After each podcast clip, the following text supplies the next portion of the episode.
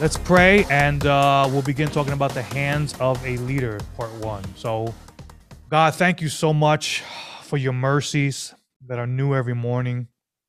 God, I'm even just remembering even uh, last night, just doing an interview with a good friend of mine, and we're just talking about the holiness of God and, and what does that mean. And God, we want to be holy, for you are holy. We want to be set apart. Set us apart in our in our ways, oh God, that try to uh, contradict itself against who you are. Set us apart, oh God, so that we can remain on holy ground, God. If if if we're bringing our own uh, uh, metaphorical sandals, whatever that looks like, to this holy place, God, remove it, God, uh, cut it apart, so that we can be uh, made holy and just in Your sight. Because at the end of the day, God, is not about perfection, but it's about the person of Jesus Christ. And God, we are here to learn about how to be the best version of Jesus that we can possibly be. And God, we've not only sacrificed God, we not only have been ridiculed God, we not only have been uh, looked at as saying, why are you even bothering with such a chorus or why are you even bothering with such a religion? But for us, it is relationship. For us, it is the only thing that we know how to do. For us, there is no other way. There is no plan B. This is it, God. So I pray that you will right now ignite these 30 to be fueled in faith. Ignite these 30, oh God, to say, I want a deeper connectedness to who God is. Ignite these 30, oh God, to be ministers of your word, not ashamed of the gospel. Unprovoked, oh God, going into the highways, oh God, going to, into the unknown territories, Lord, and reclaiming the promised land. God, you, you have called us by name. You've called each here by name for such a time as this. And I thank you for them. And I thank you for their heart, God. And just make it pliable. Make our hearts pliable. Make our minds think on you. And right now, God, as we talk about the hands, allow our hands to be used for your glory, God, for the masses. We pray this in Jesus' name. Amen. All right, amen. Well, as always, get your uh, notepads out, get your writing, whatever you guys are going to write with. Obviously, again, I don't have the board with me, but um, it's going to be good regardless of the fact. So, so today we're talking about the hands of a leader. Today's memory verse that I want you to always work on is going to be found in Matthew chapter 20, verse 27 to 28 okay? And we've read this a, a few times but uh, now i want this to really be embedded in your spirit. Matthew 20 27 to 28 it reads and whoever would be first among you must be your slave. Even as the son of man came not to be served but to serve and to give his life as a ransom for many. This was the occasion where uh, the mother is really going to Jesus with with her sons, the sons of Zebedee, and just saying, you know, uh, allow my sons to be there with you, to sit at your right hand, to drink from your cup. And then Jesus comes back and says, you know, you don't know what you're really asking for. Um, so leadership, right? And we're we're, to- we're talking about servant leadership. We've been discussing servant leadership, uh, always from the perspective of leading like Jesus as the main style of leadership. Okay. So there's different forms of leadership, but we're talking about servant leadership here.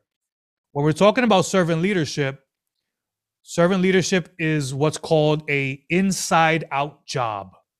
It's an inside out job.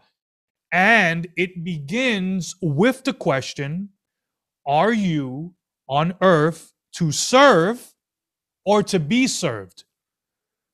So that's the question.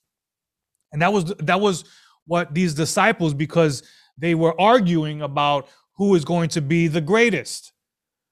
What it real boils down to is are you on earth to serve or to be served? So this question that we dealt with in the heart, we dealt with this question in the heart, we dealt with this question in the head, but now we journey to how this begins as we use our hands now. Here's a uh, a line that I want you to remember. Great leaders should inspire greatness in others. Great leaders should inspire greatness in others. I want you to remember that. I want you to write that down. I want you to hashtag that, whatever you have to do, because if you're a mediocre leader, you're going to produce mediocre followers. But if you become great, and I'm not talking about great in the in the realm of what we're thinking about the world standards. I'm talking about great as defined as Jesus is defining it for us here. What is great? Someone that's a slave. What is great? Someone that is willing to serve. That is greatness. You see how paradoxically that looks different in the world because now the world says that's not def- that's not greatness. Jesus flips the script now. So what the hands do is the hands provide a, a powerful symbol of the doing aspect of leading like Jesus. So what Jesus does is Jesus utilizes his hands to do the Father's work, right? How did Jesus do this? We know in scripture, Jesus healed the sick, right? He cleansed the lepers. He overturned the tables of the money changers. He washed the feet of the disciples, right? He, and even Jesus hung on a cross to die for our sins. So, Jesus's hands also was motivated by this same purpose to point people to a holy and loving God. That was the purpose. That was the reason. That motivated Jesus. His purpose was to point people to the holiness of God and the loving kindness of God, and also to help them recognize that their sinful condition, they needed God. So Jesus really got his hands dirty. just just to really sum it up. Jesus got his hands dirty. He used his hands to work. He prayed to the Father, and he prayed this in John 17, 4. He said, I glorify you on earth, having accomplished the work that you gave me to do. So it was the work of what? Teaching his disciples. Jesus spent time to teach his disciples the gospel message of forgiveness, the gospel message of hope, of eternal life, until they were able to understand it. And, and for Jesus, his ministry didn't begin until the age of 30. So only three years of public ministry, only three years to train the disciples accordingly, only three years so that they could get this message right. So the first thing I want to talk about, we're going to be talking uh, later about the work of the carpenter. But for right now, I want to talk to you about the leader as a performance coach. Okay. The leader as a performance coach. I want to read a scripture to you. You guys can write this down if you want. But Matthew chapter 4, verse 19. Matthew chapter 4, verse 19 says, Jesus said to Simon and Andrew, Follow me, and I will make you what? Fishers of men. So, someone who leads like Jesus acts as a performance coach. Because what a performance coach does is they are constantly investing into the lives of those that they lead. You are a performance coach, each and every one of you, right? Remember in the beginning, one of the very first sessions I said to you, I said, Who here um, is a leader, and some didn't raise their hand.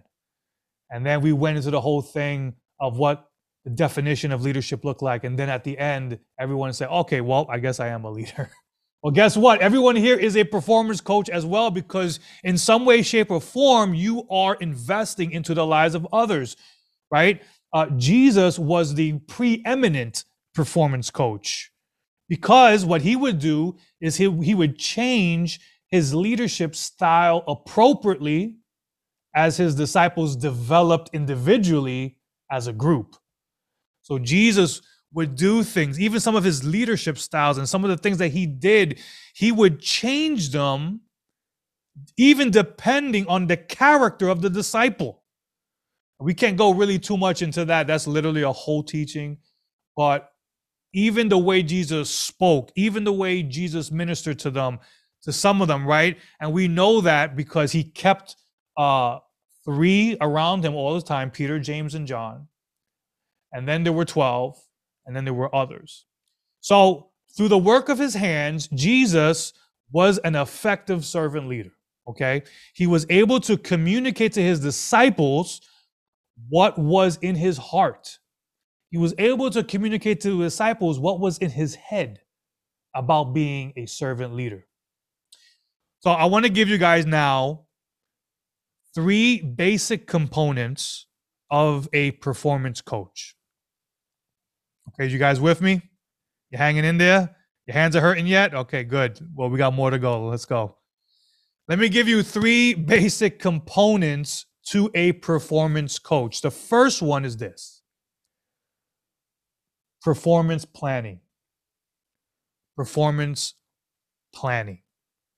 So, when we're talking about performance planning, this is the the leadership aspect of servant leadership that provides direction and goal setting. So, a performance coach is someone who is providing other people, the people that they lead on their teams, with direction and goals so that they can set. I want you guys to start thinking about the circles that you are in right now. Is your leader challenging you, providing you direction, but also challenging you to making sure that you attain those goals? Here's the thing about Christians sometimes we don't set enough goals and then we begin to become complacent in our walk and then we don't think we have to do anything anymore right because there's no goals in front of us. There's nothing tangible in front of us, right? It's like, okay, well, I reached the apex now of my Christian walk. I've arrived, so to say.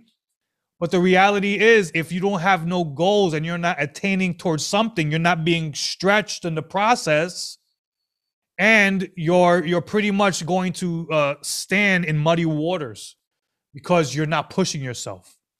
You have to have goals and a performance coach knows how to plan those accordingly. Okay. So that's the first component of being a performance coach. The second one is day to day coaching. Day to day coaching. And day to day coaching coaching focuses on again the servant aspect of servant uh, servant leadership and what it does it, it involves helping people to win or to accomplish now their goals by how they look at uh, their teams. How, how well are they performing? Are they praising them along the way? Or are they redirecting them? So, the day to day coaching, this is something that Jesus did all the time, day to day. He would coach his disciples, he would redirect them right? When they did something. Uh, uh, he would praise them when they did something right, right? Even in front of the Pharisees, he would actually praise them before the religious leaders. But a performance coach in a day to day operation observes the team to see how well they're performing. So that's where you guys fit in. You need to be observant enough to see what is going on.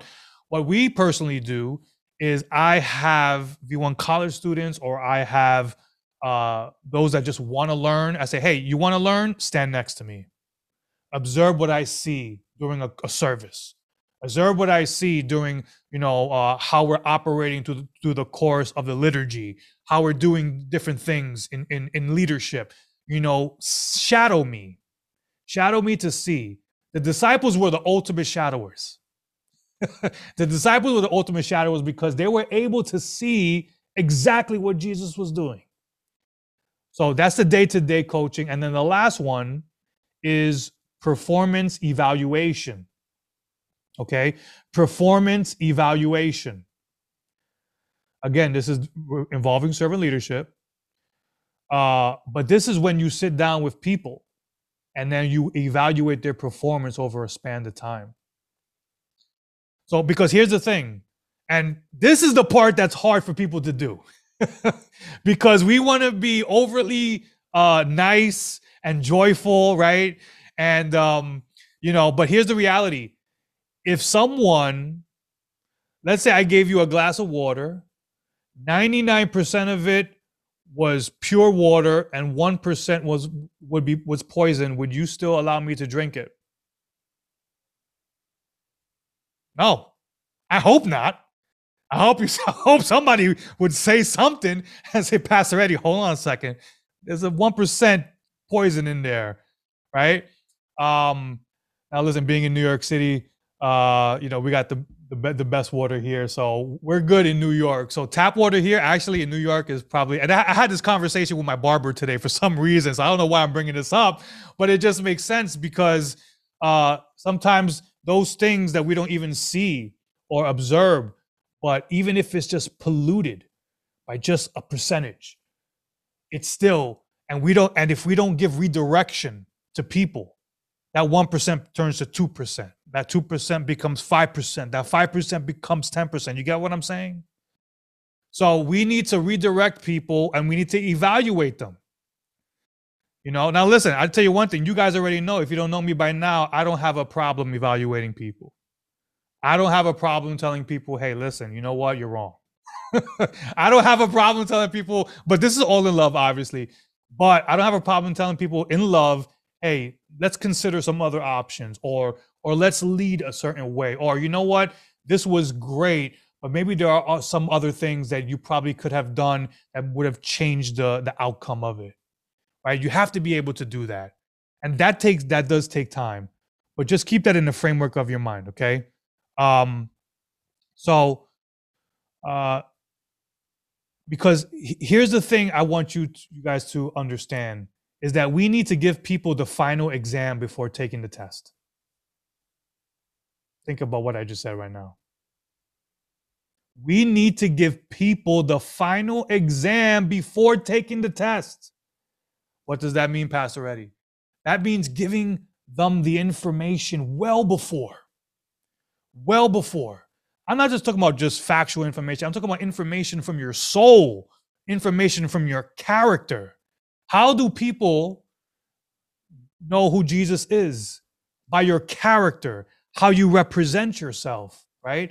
Um, one of our V1 college students that is here, Erin, gave a, a, a, great, great story that literally had me in tears, where she just ministered to someone at her workplace and was coming up against just different kinds of oppression. And now this person, uh, through Erin, uh, understand now what the gospel really meant. And as a result, now he's transformed, his family's transformed, and they're probably going to be some of the biggest ministers and pastors and evangelists of all time. We don't know, right?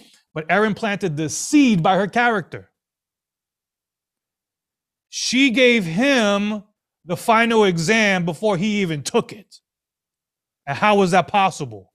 That was only possible because of her character. That was only possible because she understands the attributes of God, the holiness of God infused inside of her, and she used these hands to minister the gospel well. What is when you provide someone with the final exam, you're giving them clarity of purpose that helps them to establish their goals and to give them direction. Let me give you a scripture here to put it more into perspective. Psalms 33, 10 to 11. Now remember, all these scriptures I'm giving to you, apart from doing the physical homework, I do want you to read these scriptures over again. Uh, it just it just helps to just retain all this. Psalms 33, uh, 10 to 11 says, The Lord brings the counsel of the nations to nothing. He frustrates the plans of the people. The counsel of the Lord stands forever the plans of his heart to all generations. Because the day the day-to-day coaching uh, is needed to uphold the planning, the planning that God has for his people. You are the ones right here, each and every one of you. You are the ones that are holding this together. You're the ones in the day-to-day operations, right? Remember we talked about um, the pyramid, right? We got the, the the imagery of the pyramid and the hierarchy, right? This is this is this is what we're talking about when we're turning it upside down as a servant leader. And now begins now it begins to work for the people, right? So uh, when the plan is clear, uh, it is now that we are able to teach the people the right answers, give them the right perspective, give them the right choices, so that they can accomplish the goals that they have for their lives. So, um, but it's also here too, just as a performance coach, that you have to guard your heart. And there's a reason why we, we talked about the heart before, but um, because what ends up happening is that now you get into a mode of seeing people do things, right? So there's this performance driven mentality that happens. And here's the thing, and we talked about it last time they're going to outperform their goals. And sometimes we're going to feel a certain way like, wow, they really did a really, really good job. And now your pride comes into play. Or you feel a certain way now because someone achieved something so great. It benefits everybody, right? It was under your direction, it was under your day to day care. You love them. Now, instead of celebrating them, you condemn them. So we need to understand that um, we need to allow people the freedom to outperform us. We need to allow the people the freedom to outperform us. You think Jesus just said to his disciples, listen, do the work, but only do it mediocrely. Don't only cast out 10 demons this week. All right. I cast out 20. You guys only cast out 10. No. Jesus just gave them the power. Jesus just gave them the authority. And some of us as leaders, where we have that mindset that we don't want people to do better than us. The great thing about us at V1 is we don't care about that stuff. and I've been to a lot of church settings for decades. And let me tell you something I've never been in a setting here that allows for your gifted, giftedness to excel. And I know everybody can say amen to that because at V1, it's it's we want you to outperform the next person because guess what? It benefits the kingdom of God at the end of the day. So let's learn to celebrate people, right? Uh, and we need to help people become high performers, uh, not just by doing, right? That's not just you know just the the product of it, but by them being models of this character of serving. So we got to teach them, right? Obviously to attain their goals, but hey, in the process, make sure your character reaches up to your goals. Sometimes our goals are so far ahead that our character is left behind. That's a problem. I'd rather have somebody on my team that is full of character, full of faith, than than someone who, who just is goal oriented and driven by performance right? So because it's the character that's going to sustain you. So that's it for the performance coach.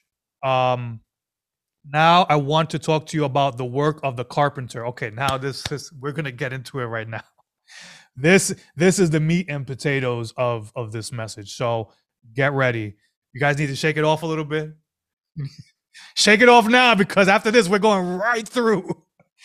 All right, this is like literally, this is going to be uh, a, a good one right here. So, okay, the work of the carpenter. Let me first start off with the scripture. You could just write this down Matthew 13, 55 to 56. I'm just going to read this for you. Matthew 13, 55 to 56. Is not this the carpenter's son? Is not his mother called Mary? And are not his brothers James and Joseph and Simon and Judas? Imagine Jesus' brother was called Judas. Imagine the awkwardness of that table. Uh, that's a whole nother sermon. Verse 56 And are not all his sisters with us? Where then did this man get all these things? So, the life of Jesus is, is full of purpose.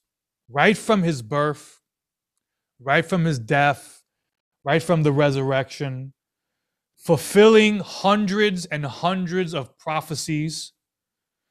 But for the first 30 years of the life of Jesus, not much is actually said as he lives his life really in obscurity, uh, learning from his father, his earthly father, the trade of a carpenter.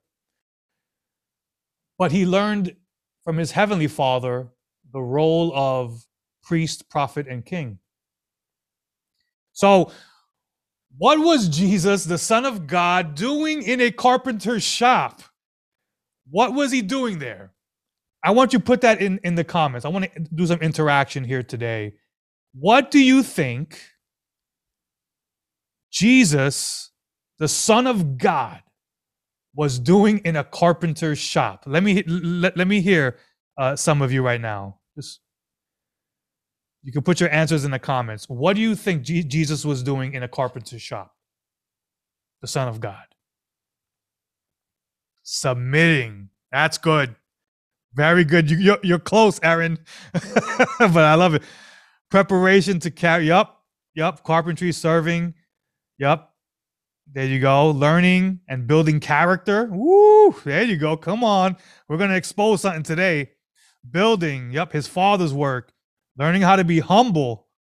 That's right. Learning to serve, preparing for a ministry. Yes. Yes, I love it. Here's my answer practicing. It was practicing.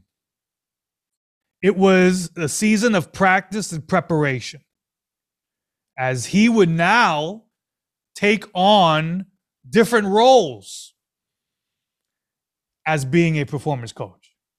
So you guys hit it right on the head.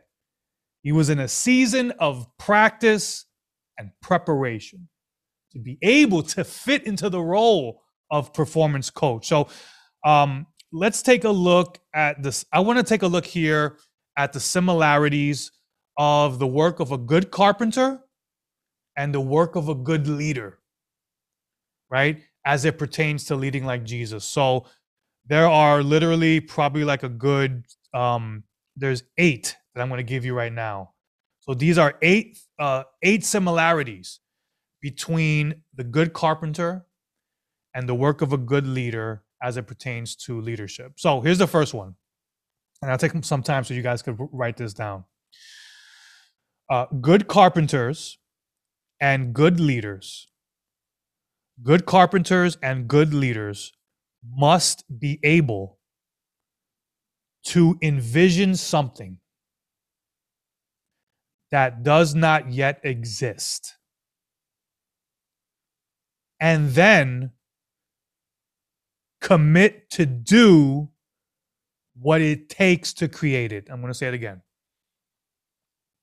Good carpenters and good leaders must be able to envision something that does not yet exist and then commit to do what it takes to create it. So we've discussed that before we must have a compelling vision, right? We talked about that. Where are we passionate about, right? Uh, the, those things that provides direction to our team. But here's the reality a good carpenter and a good leader must envision something that does not exist yet. What does a carpenter do? A carpenter gets a piece of wood. And it's just a piece of wood. It's just a log. It's just something that's just it's just sitting there. It's just in its natural form. But what a good carpenter and a good leader is able to do is to see it in the natural, but envision it in the supernatural. So a good leader is to able to see that block of wood in its in its disfigured form, in its natural form, and to say, that has potential and to say that's going to be something created for my image. That's something that has purpose in it when everyone else looked at it as just a log or a piece of wood. I see a masterpiece. I see something that I can envision. It doesn't exist yet, but guess what? I'm going to commit myself to work with with it, use my hands and create something out of nothing. So here's the question that I want to pose to you here Have we established a compelling vision that is clear for people, that they can see? Because you have people under you, you have people over you, but are you allowing people to see the potential in other people? Do they understand the purpose of their commitment level?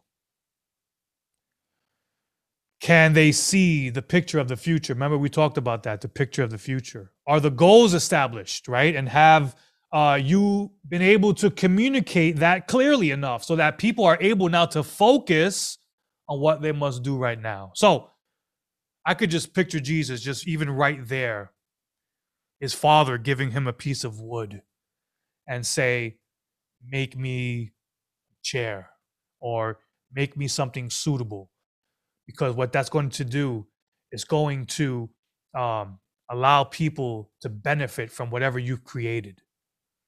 So, whatever you create is going to benefit other people, but you have to be committed to it. And that's what a good leader does. Here's the second one good carpenters and good leaders must be good judges of raw material.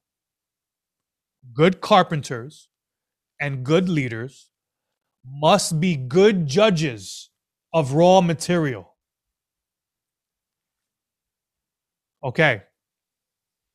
Here's a question I want you guys to put in the comments right now. What is the raw material of a leader? What do you think? What is the raw material of a leader? We've been talking about it the whole time, but teachable, himself, Gifts, okay. Humility, character, humility, character. Everybody's saying character now because we've been talking about that for a, for a while. It's got to be character, Pastor. The heart, vision, vision, vision. Yep. Okay. Okay. I'm gonna stop. I'm gonna stop you guys right there. I want you to really think about that question because you're thinking more internally. I need to get you out that mindset. It's not just the internal, it's not just the character, it's not just the vision. Think about it. What is the raw material of a leader? Right? The raw material of a leader, you ready? Is people. people are the raw material of a leader.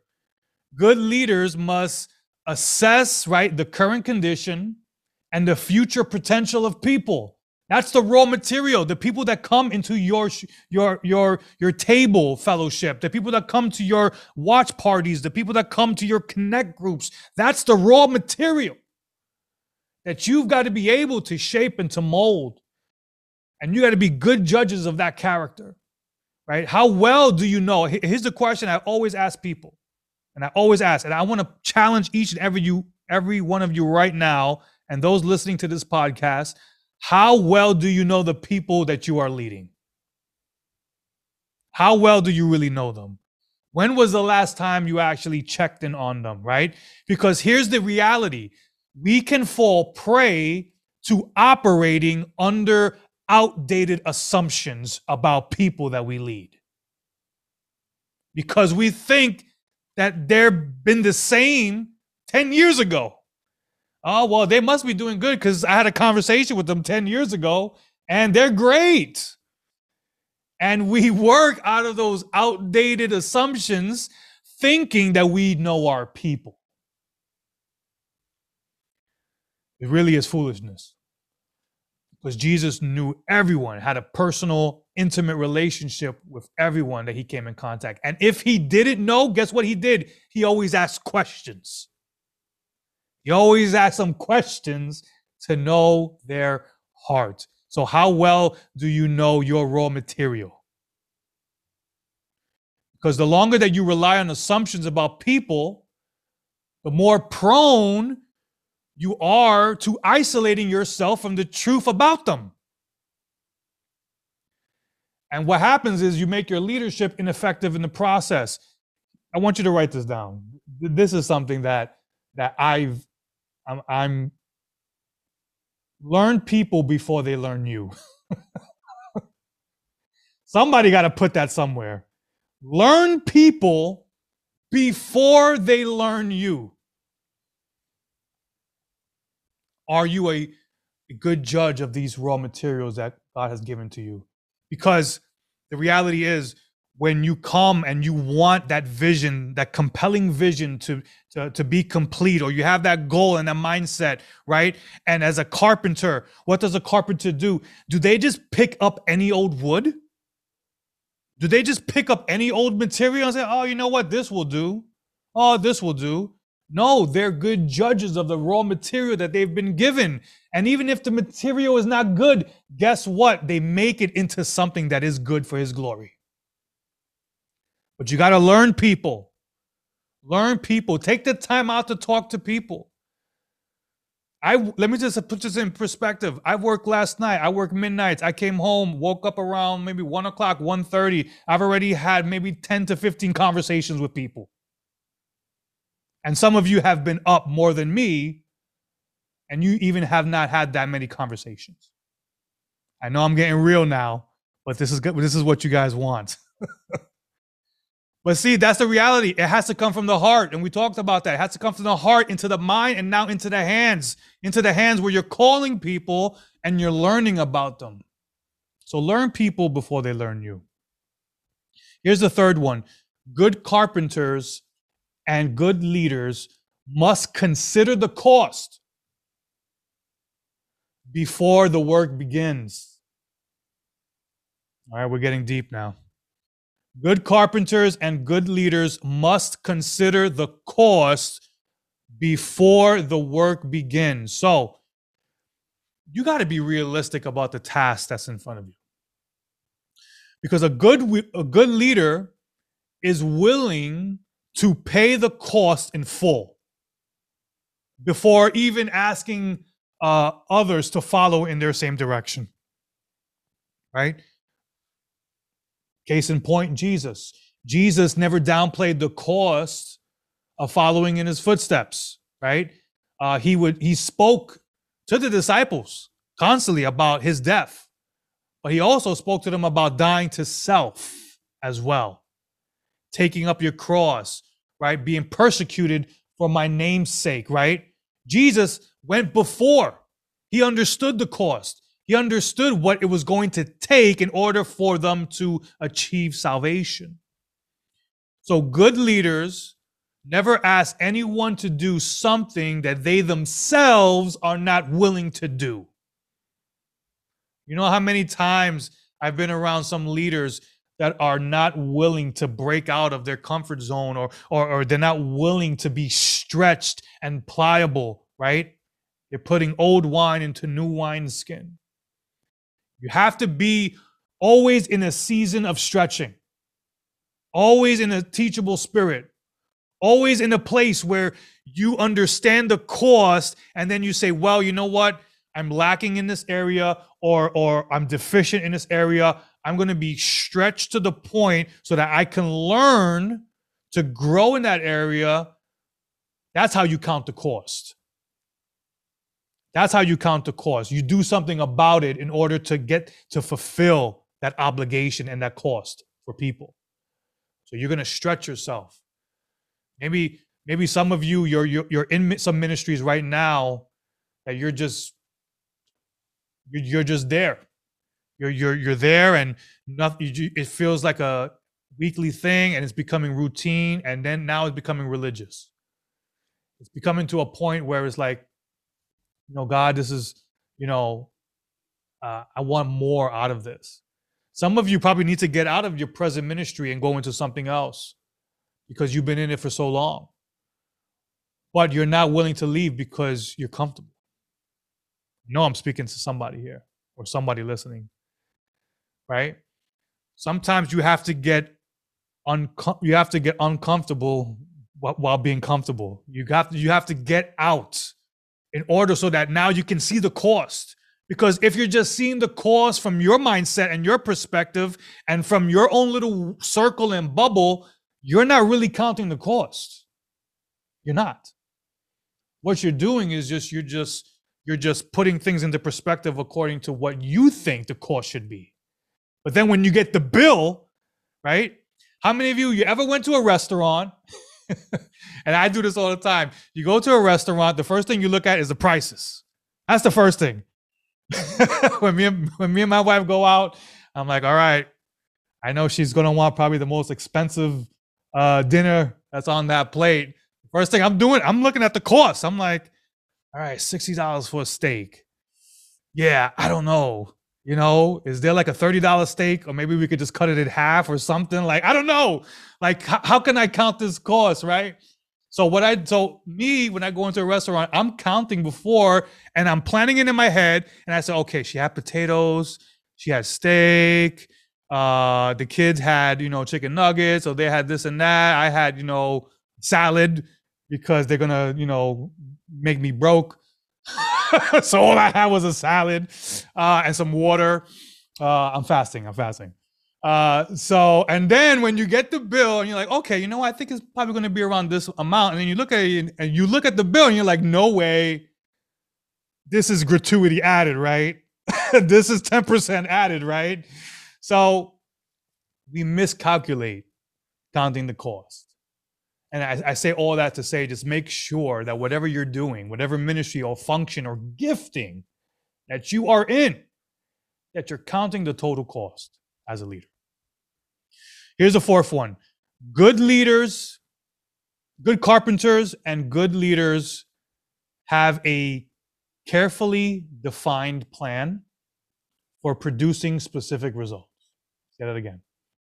Good carpenters and good leaders have a carefully defined plan for producing specific results.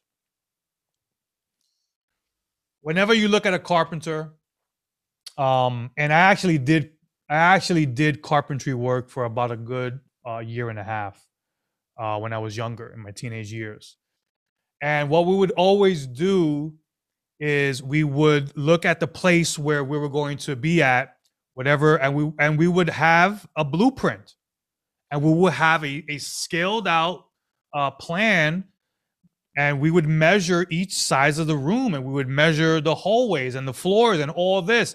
And then what we did is we put all that into a plan. We put all that into kind of like a, a outline of what it would look like. And then from then from there we would be able to get the proper uh, uh, carpets or the proper flooring that we needed that would be able to fit into that specific area.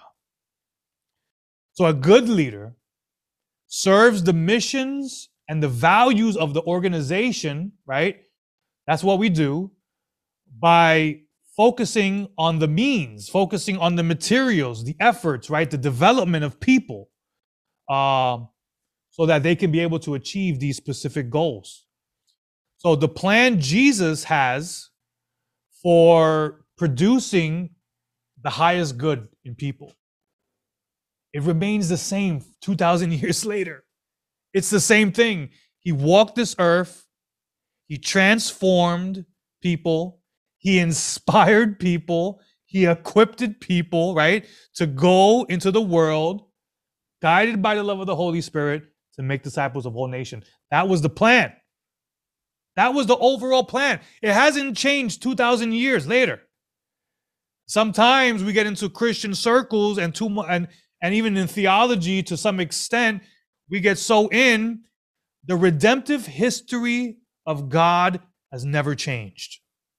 The redemptive plans of God, even on an uh, uh, even on a uh, uh, uh eschatological uh, viewpoint, revelation, all that. It's not. It's, it hasn't changed. and it's not going to change. The plan is still the same plan that it was make disciples, baptizing them in the name of the Father, Son, and the Holy Spirit. So make sure that you have a carefully defined plan and that it lines up, again, what we talked about with the values and the mission, the heartbeat of the gospel. Number five, good carpenters and good leaders apply accurate measurements and standards of success to their work. Good carpenters and good leaders apply accurate measurements and standards of success to their work. So, talked a little bit about you know the measurements and and stuff like that, but um, good leaders accept responsibility for setting standards. Because what that does is that it reflects a balance between uh, producing practical results and also, at the other hand, building healthy relationships. So for Jesus, right, the measurement of Jesus' success was both to do what? To glorify his Father and to obey the Father's will.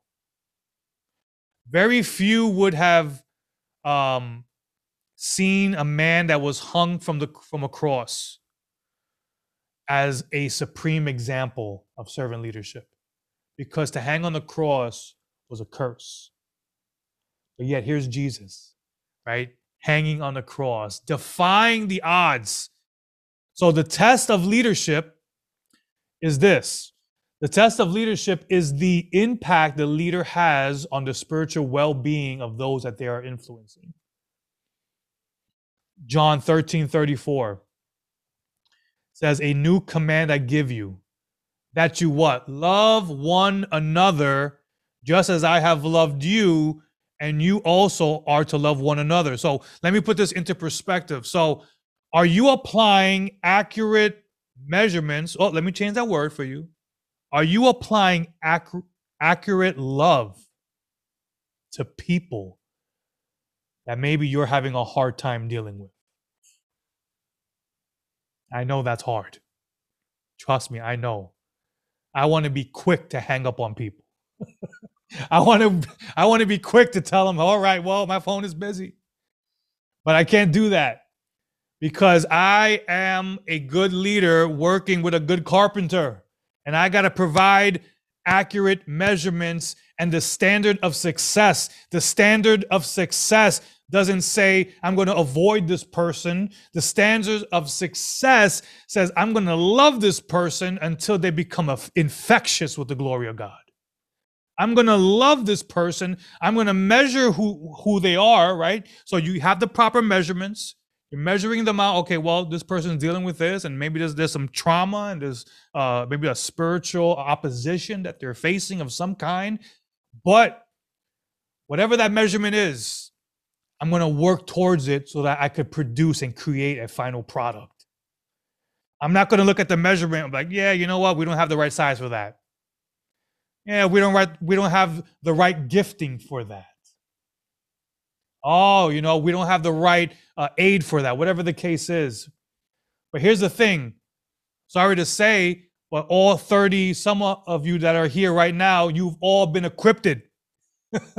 so you're already well, it's oh, Pastor Eddie, well, I don't speak in tongues, or I don't do deliverance, and I don't do this. Who cares? Doesn't matter. Doesn't Jesus live inside of you? Doesn't the Holy Spirit indwell inside of you? That's all you need. That's all that you need. But you have to measure and count the cost because that's going to produce the uh, your succession rate. So here's number six. We're getting close, and then we're almost done. Good carpenters and good leaders must be able to master, must be able to master the use of a variety of tools. Good carpenters and good leaders must be able to master the use of a variety of tools and know when and how to apply them. to get the best results. Say one more time. Good carpenters and good leaders must be able to master the use of a variety of tools and know when and how to apply them to get the best results. So, the raw material is what again? People. A performance coach realizes that people are not all on the same level of development. You have to be able to see it, the tools that you are using, the people that have uh, come to you on their team, right? So as a carpenter, there are multiple tools for, for carpentry. You just don't use one tool to get the job done. That's what's called a self-interested leader. That's what's called a narcissistic pastor. That's what's called uh, uh, a, a leader that manipulates and micromanages every single aspect of ministry. You won't find that here. Why? Because we believe in a variety of tools. We believe, but at the same time, you have to be able to master. That's the key word there. Master the use of these tools and how to apply them to get the best results, right? So some of the people are, are going to need what? They, guess what? They're going to need direction. They're going to, uh, others need a lot of support. Uh, others are demon possessed. others need direction and support. so, guess what? You all that are here are providing people with that because you have the tools. Maybe you feel like you don't have the tools today. I feel that there are some here that are saying, Pastor Eddie, my tool belt is only halfway full. Doesn't mean you stop being a carpenter. Just because your your your carpentry belt is only halfway full doesn't stop the fact that you're still that you're still a carpenter. You're still doing the work. Now what we're doing here, you're in this course, we're giving you the tools. If it's spe- specific tools that you need for whatever, if you're in a prayer ministry or you're in a deliverance ministry or you're in a safety team or you're in a global team or you're in a connect group, whatever it is, we will give you the tools. But you got to be able to master them. It's not just you using a hammer, right? And then you, this happened to me a couple times. I have a nail and I think I got it right, and I'm using a hammer, and guess what? Boom! I just I hit my thumb, right? And because I haven't mastered the way to swing it, I haven't mastered the proper way to to to hit to hit a nail with a hammer. It seems so easy, right? Anybody could do that, but you do it wild enough and not accurate and not dead on, guess what? You're going to hurt yourself. So here's the question Are we hurting other people by us not mastering our tools? Think about that.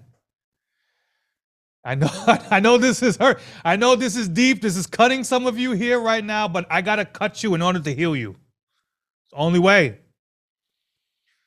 All right, let me keep going. I want you guys to come back next two weeks. So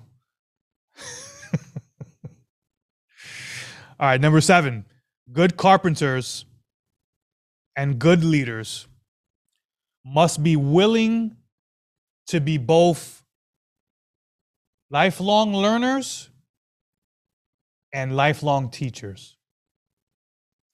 Good carpenters and good leaders must be willing to be both lifelong learners and lifelong teachers. So, leaders who uh, possess this, this teachable spirit are able, what they're able to do is to stay alert during times of change. Paul said it right. I become all things to all men so that I may save some. But having a teachable spirit helps you to understand the conditions of the time uh, because it helps you to maintain this effectiveness to be able to guide others along in the process, right? So you have to be a lifelong learner, right? Uh, what kind of resource did Jesus provide his followers? The Holy Spirit, right? We know that in the book of Acts. So the challenge to all who lead in the name of Jesus is this Are you willing to do two things listen and learn? Are you still willing to listen and learn? Jesus, right, when he was younger, it actually says that he grew in wisdom, he grew in learning and understanding. This is Jesus, this is the Son of God. Sometimes we stop learning and we stop being teachable. And that's never the case. Now, you will always see me uh, on a Sunday with a notepad. I'm always taking notes. I'm always learning from my leadership. I'm always learning. I never want to get to the point that I'm not learning, no matter how old or gray haired I get. Um, but be learners, guys. Be uh, be lifelong teachers as well. And then here's the last one. Good carpenters and good leaders know when their work is completed. Good carpenters and good leaders know when their work is completed. So we read in John 16 that Jesus says to his disciples, um, It is for your good that I am going away. So Jesus knew that he had completed his season. He knew that he, his time was done. He knew that he completed his season of earthly leadership and he commissioned his disciples to now carry the work. So, the role of a carpenter and leader both must have key insights that we can glean from. And this, these are two, two insights I want to give you. The first one is Jesus, he developed a hands on vision that motivated his disciples to put in work.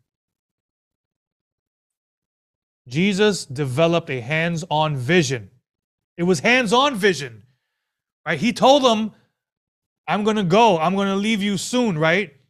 Matter of fact, it, it, was Peter that didn't even want to believe. His closest person didn't want, want to believe. No, you're not going to go anywhere. Pretty much rebukes him, calls him a devil. And here's the second one Jesus didn't care about people's credentials, but the people's potential. Jesus didn't care about people's credentials, but the people's potential. Right? When the Pharisees always came to him, they, they, they thought they knew that the work was complete. They really thought that. Uh, you know, when Jesus came and he fulfilled all these prophecies, and and the prophecies were what? The prophecies were a, a, a understanding that the end times was coming soon. To fulfill a prophecy was to understand that the end times will be coming soon, especially the messianic prophecies. So Jesus is fulfilling them all, yet the Pharisees don't understand that the work is being completed. The Son of God is right in front of you, and he's going to die for the salvation of the entire world to complete it. Yet we still wait for our completion, obviously, uh, until we get to heaven, the, the glorification. But, um, but going back is to say this that you need to spend time with people and you need to allow them to learn from you and uh you know jesus he learned his carpentry skills from his earthly father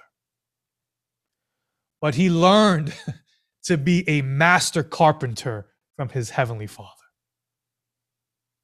come on can i get an amen for that one he learned his carpentry skills from his earthly father, but he learned to be a master carpenter from his heavenly father.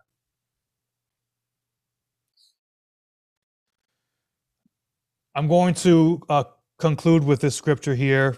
Um, if you can turn to it, if you can, it's uh, Isaiah 44, and then we're going to conclude and take a little Q and A. I know there's going to be some some questions on this, but um, Isaiah 44, chapter 13, uh, verse 13 to 15. I'll read it to you. Isaiah 44, verse 13 to 15 says this The carpenter stretches a line, he marks it out with a pencil. He shapes it with planes and marks it with a compass. He shapes it into the figure of a man, with the beauty of a man to dwell in a house. He cuts down cedars, or he chooses a cypress tree or an oak and lets it grow strong among the trees of the forest. He plants a cedar, and the rain nourishes it. Verse 15 then it becomes fuel for a man. Wow. This is a descriptive passage about the work of a carpenter here. Uh, but it was at this time, this time of Isaiah, where the carpenters were fashioning idols and false gods with their craft. They were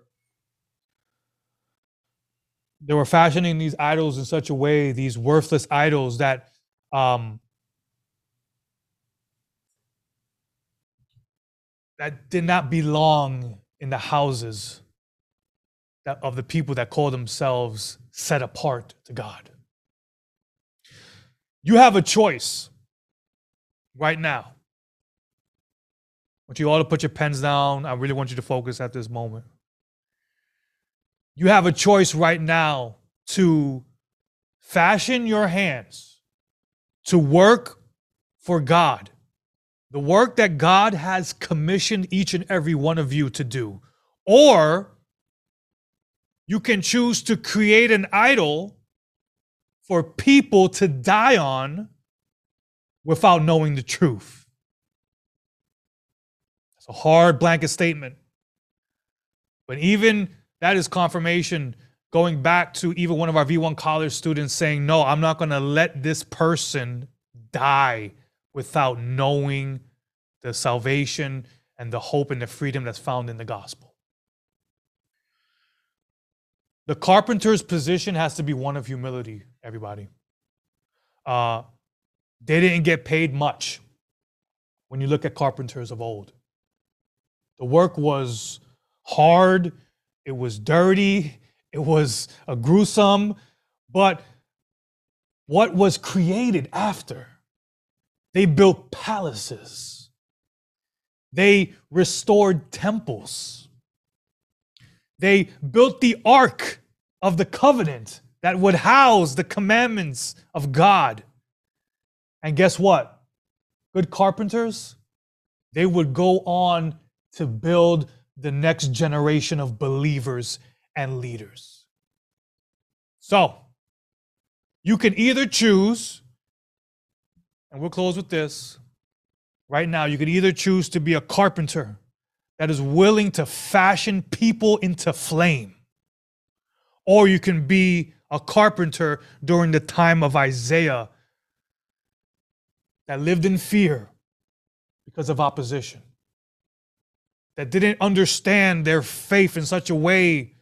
So they did like Aaron and they created images they used their craft to dishonor a holy God. Are we using our craft right now as carpenters in such a way that is bringing glory to God, that is bringing people out to freedom, that is collectively bringing people into the hope to restore temples, to restore lives, to restore marriages? Because that's what these hands are made for. That's that's the whole purpose of why we're here. That's why we're here so late learning because we need to be good carpenters. And my prayer for each and every one of you here today is God give us the tools to master them.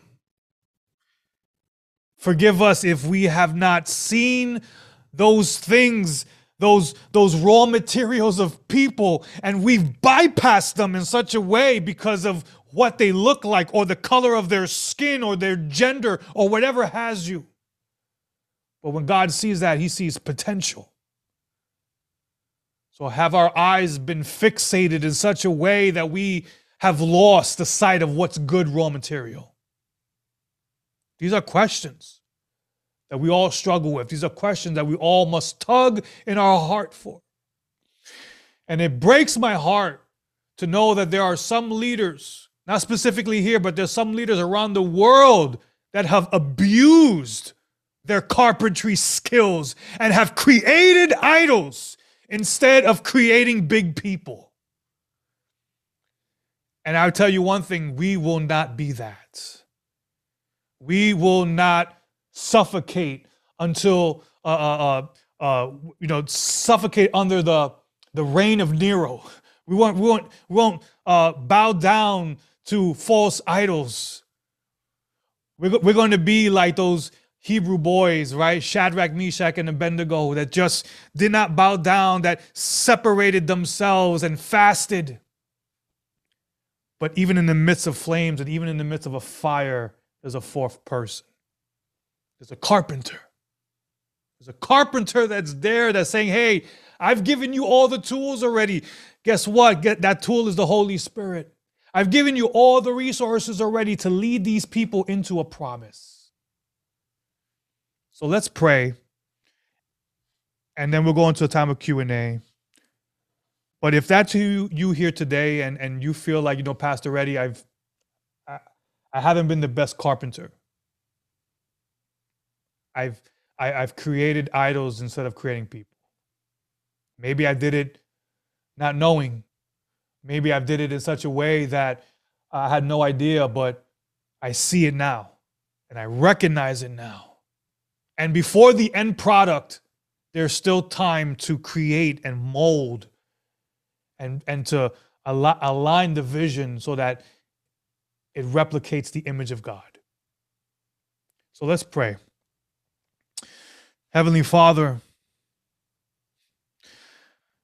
I just think about just going back before and just talking about, Lord, how you learned your carpentry skills from your earthly father, but you knew your heavenly father and in such a way that you were able to become this master carpenter. And Lord, even in our sinful understanding, even in our ways, God, and we don't have it all together, but we know who holds tomorrow. God, I pray that each and every leader here, each and every carpenter here, each and every person here that God maybe has felt like I haven't been the good carpenter that I needed to become. I haven't been uh, the good leader that I that I've uh, haven't become. I pray God that we will get it right because the role of carpentry it's not a glorious role. It's a role of submission. It's a role of being a servant. It's a role of saying that others will go before me.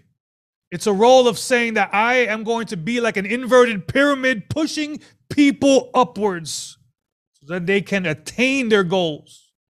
They can accomplish it. Help us to be the best performance coaches to operate in the day to day to tell people to evaluate them and say, hey, listen, there's another way.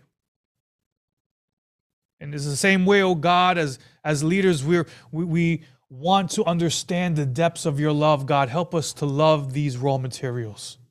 Help us to love people past their pain. Help us to love people, oh God, when, when the world has rejected them. We are the source of that hope. We are the source and the light Help us to shine with the brightness and the glory of God in such a way, Lord, that we can lead them into paths of righteousness for your name's sake. And God, I just thank you for each and every one that is here today. Help us to be learners. Help us to be teachable, God.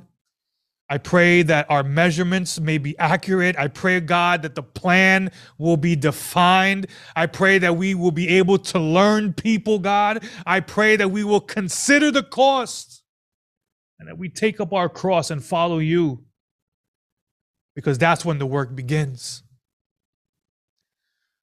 So I thank you for this time together. We honor you and we thank you, God. And we thank you for these hands that you have given us for such a time as this. Help us to use it to fashion people to the placement of their purpose that's found only in you. In Jesus' name. Amen.